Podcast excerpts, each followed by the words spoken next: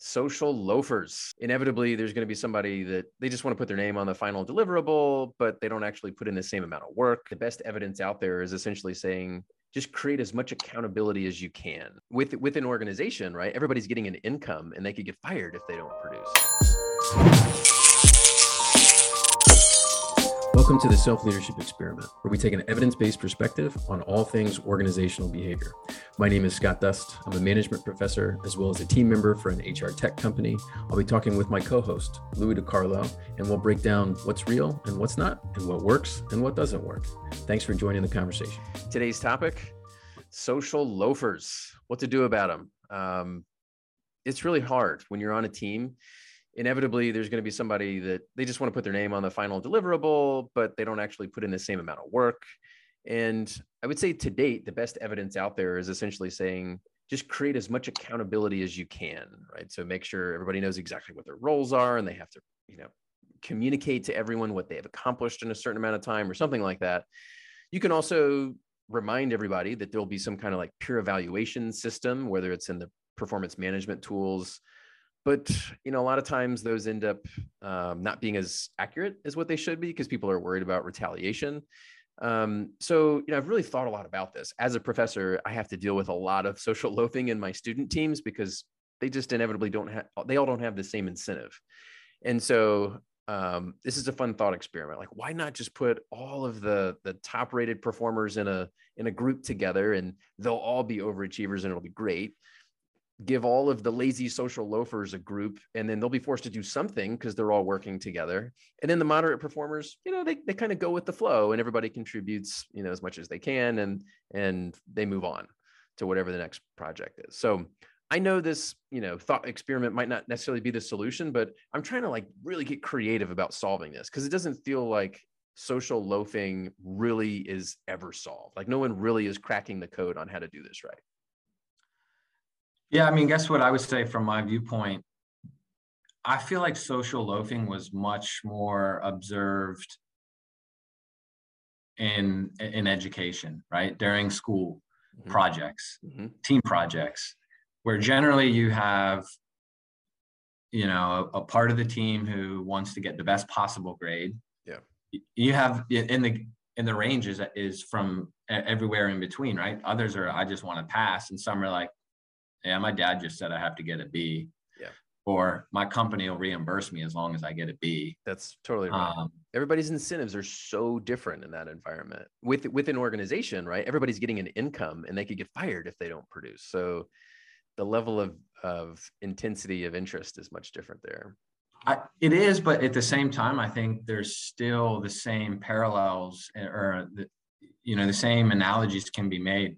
There are people who are like, I'm just trying to be, I'm trying to get promoted. I want to do whatever it takes. Yeah. And the other guy is saying, I just like my paycheck. I'm not really trying to climb the ranks here. In fact, I'm comfortable right where I am. Yeah.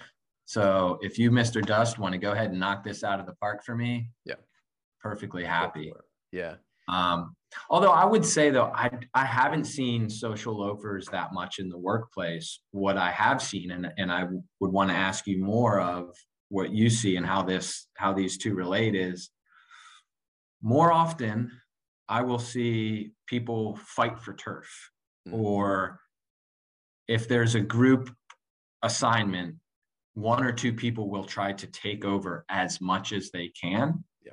and you know for whatever reason they either are their personalities are much more dominant or they're in a slightly higher position of power or authority but some people just get boxed out and they're not socially loafing. They're basically just getting boxed out. I mean, what do you what do you see and what are your thoughts? Yeah i agree. I think that happens a lot right? Where if you look at what's called leader emergence within leaderless teams right? No one is actually hierarchically uh, has more authority or control than anybody else but you put a team of peers together those that are more aggressive dominant charismatic tend to emerge as the leaders because they have those specific characteristics as well as their peers assume that those are the right characteristics for someone to be a leader. So there's a little bit of a leader bias um, or prototypical leader bias going on in there. And then, yeah, what ends up happening is then those specific people that are trying to take on leadership roles, they're calling everybody else social loafers. But a lot of times it's simply because the other people in the group are like, it's just not worth it. You just tell me what you want me to do and I'll and I'll do it. And they kind of check out because they don't get to be involved. I think that's really hitting this idea of like uh, autonomy and um, self-determination theory in that we all want to be able to be responsible for the, the processes and the decisions that we make. And so you get a bunch of people that are kind of bulldozing and you just check out and you're like, I don't even care. And so it might not necessarily be because they don't want to contribute or have the the the wherewithal to to do it they just know that if these are the people that are going to be leading then i don't want anything to do with it.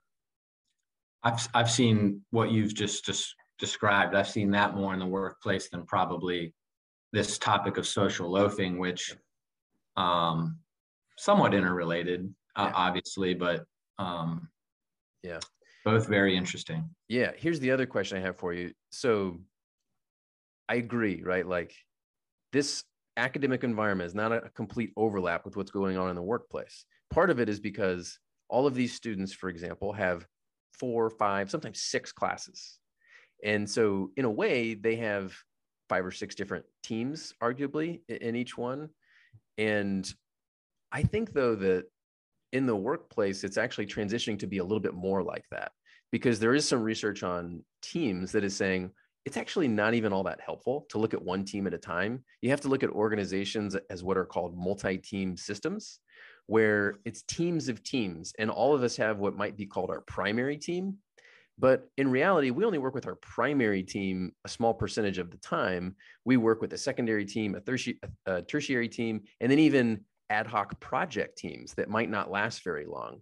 So if that phenomenon continues, to where people recognize that you know we're all just a bunch of individuals with different skills and traits with loose departmental affiliations and we're going to plug you into six different projects some of them long term some of them short term. That might actually create the conditions for more social loafing because you have all these different objectives for a variety of different teams and people got to get something done that makes sense for them but might not make sense for every team. No, that's a great good reference that you just you brought up um, where I'm currently working several years ago, we actually reached out to a consultant to kind of guide us through our startup uh, at you know as a startup company. And this uh, they they uh, a member of their team uh, wrote the book team of teams right? So they it really dove into exactly what you're you're, you're talking about. Right. um, and, and, it was just that right? We are all supporting and intermingling of of other teams, right? And we need to be able to jump in and support this team, and this team needs to help that team. And right, uh, it's it's a it was a good book. It gets complicated, and this kind of almost ties into some of our previous posts too on figuring out what's urgent versus important because it's not just about you. You're so interconnected with so many different projects and so many different teams that you have to be able to communicate that to all because it's not as simple anymore as just saying it's at these very specific levels where here's this unit this unit and this unit and we're all working together on the same page for a common unit goal right? It's all so intermingled um, that i think we're going to have to get better at figuring out how to solve this problem. But i also like your call out that a lot of times it's actually not social loafing per se.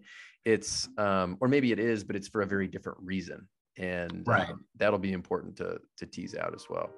All right very good. So for more resources on bridging the gap between science and practice for all things organizational behavior go to scottdust.com and from there you can subscribe to my monthly email newsletter as well as find more evidence-based insight on social media youtube and podcasts. Thanks and see you next time